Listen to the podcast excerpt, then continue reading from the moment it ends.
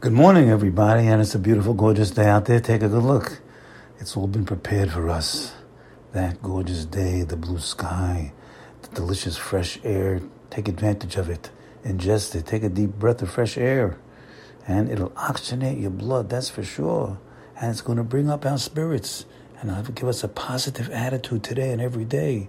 And thank Hashem for it. Because it's a concoction. It's a cocktail. It's not just air. It's air, nitrogen, oxygen. It's uh, all kinds of gases that are all uh, mixed in there, uh, special for our lungs. Not only our lungs, for every single uh, uh, creature creature in the on the earth, whether it's even a flower or a bird or, or a reptile. They all can't live without the same air. A fish cannot live with the same air without the same air. So it's one concoction of air created by one creator. We have to look at that, see it, see the power, the wisdom, and the kindness in Hashem HaKadosh Baruch Hu today and every day. So we are living with the Parashat Shavua, and that's the way we live. A Jew lives with the Parashat Shavua because the Parashat Shavua, the portion of the week, is talking to us. You have to get that in your mind, my friends. Open up the open up the Humash, and just look and see that Hashem is talking to you personally. You know what that does to you? You know what that does to us? It creates a bond, a personal bond that he's talking to us, and you'll start to hear, you'll start to hear things that are being said to you personally. No question about it, my friends. Start to listen, start to hear, read slowly, read the parasha slowly. Hashem is talking to you personally, to us, all of us personally. And thereby we'll be, we'll be getting closer to Hashem. And that's the objective of, of life. To walk in His ways and to emulate Hashem. And you emulate Hashem in the way He's acting and the way he has, like we're learning every single day. The 13 attributes of Hashem, that's the way he's acting. It's all based in kindliness, all 13. You boil them down, it's all chesed. Everything's boiled in, in chesed. But over here, and now parasha, let's learn one, one lesson, directly a, a, a uh, fundamental lesson, tremendous lesson. So it says over there, uh, talking about witnesses, and it says, you know, if you have um, by the mouth of two witnesses or, th- or the mouth of three, the matter is established. So now the obvious question is if two witnesses enough, why is it necessary to say that three witnesses are also effective? But here, an important principle, listen carefully, is enunciated.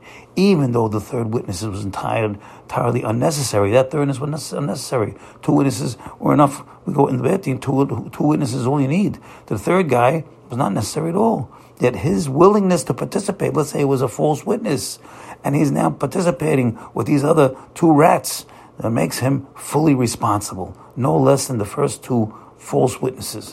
When all three are found to be false, even the superfluous third man is subject to the full penalty which is imposed on the first two. If such is the penalty, I want to learn from that.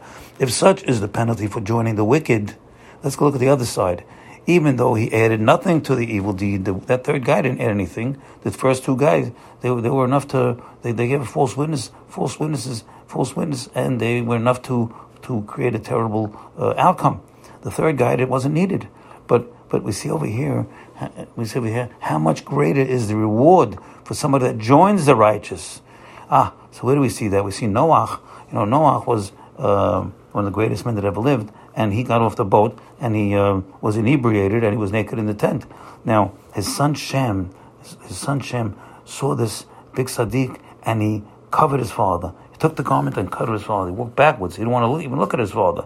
Now that was his prerogative. That was his um, chedush. That was his. He created this mitzvah to cover his father. Nobody told him to, to do it. Now what happened over here? Yefet saw him doing it. He was the me too. It wasn't his. Um, it wasn't his mitzvah. He didn't, he didn't think of it. He didn't even think of it. But he saw Shem do something good. And Yefet went ahead and was a me too. He went and joined him. So we see that although the efforts added, his efforts added nothing, Yefet didn't, didn't, didn't, didn't, didn't add anything because Shem covered his father. But Yefet gained a great blessing. He gained wide dominions. He gained, he gained the Greek Empire. That's from Alexander the Great, came from Yefet. And although the virtuous originated Shem gained the reward of Hashem's presence, which is the Jewish people, uh, yet Yefet was blessed with great dominion and posterity worldwide. We thereby gain a great lesson of very value. Listen, very great value. Listen carefully. How important are righteous intentions, even when no actual accomplishment could be produced. You see, Yefet didn't produce anything, but he had a good intention.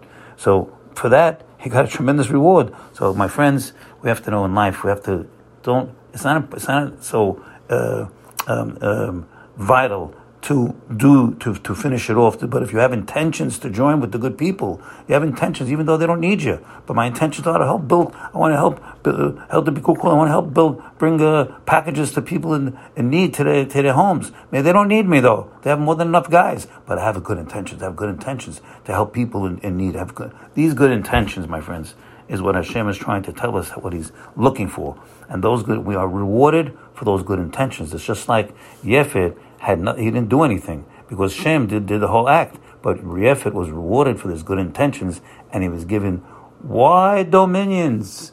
He was given the Greek Empire. Alexander the Great, Yefet, was given it. Why? Because he joined in. He actually had an intention to join in. He never joined in with his brother Shem. Have a great day today. Bye.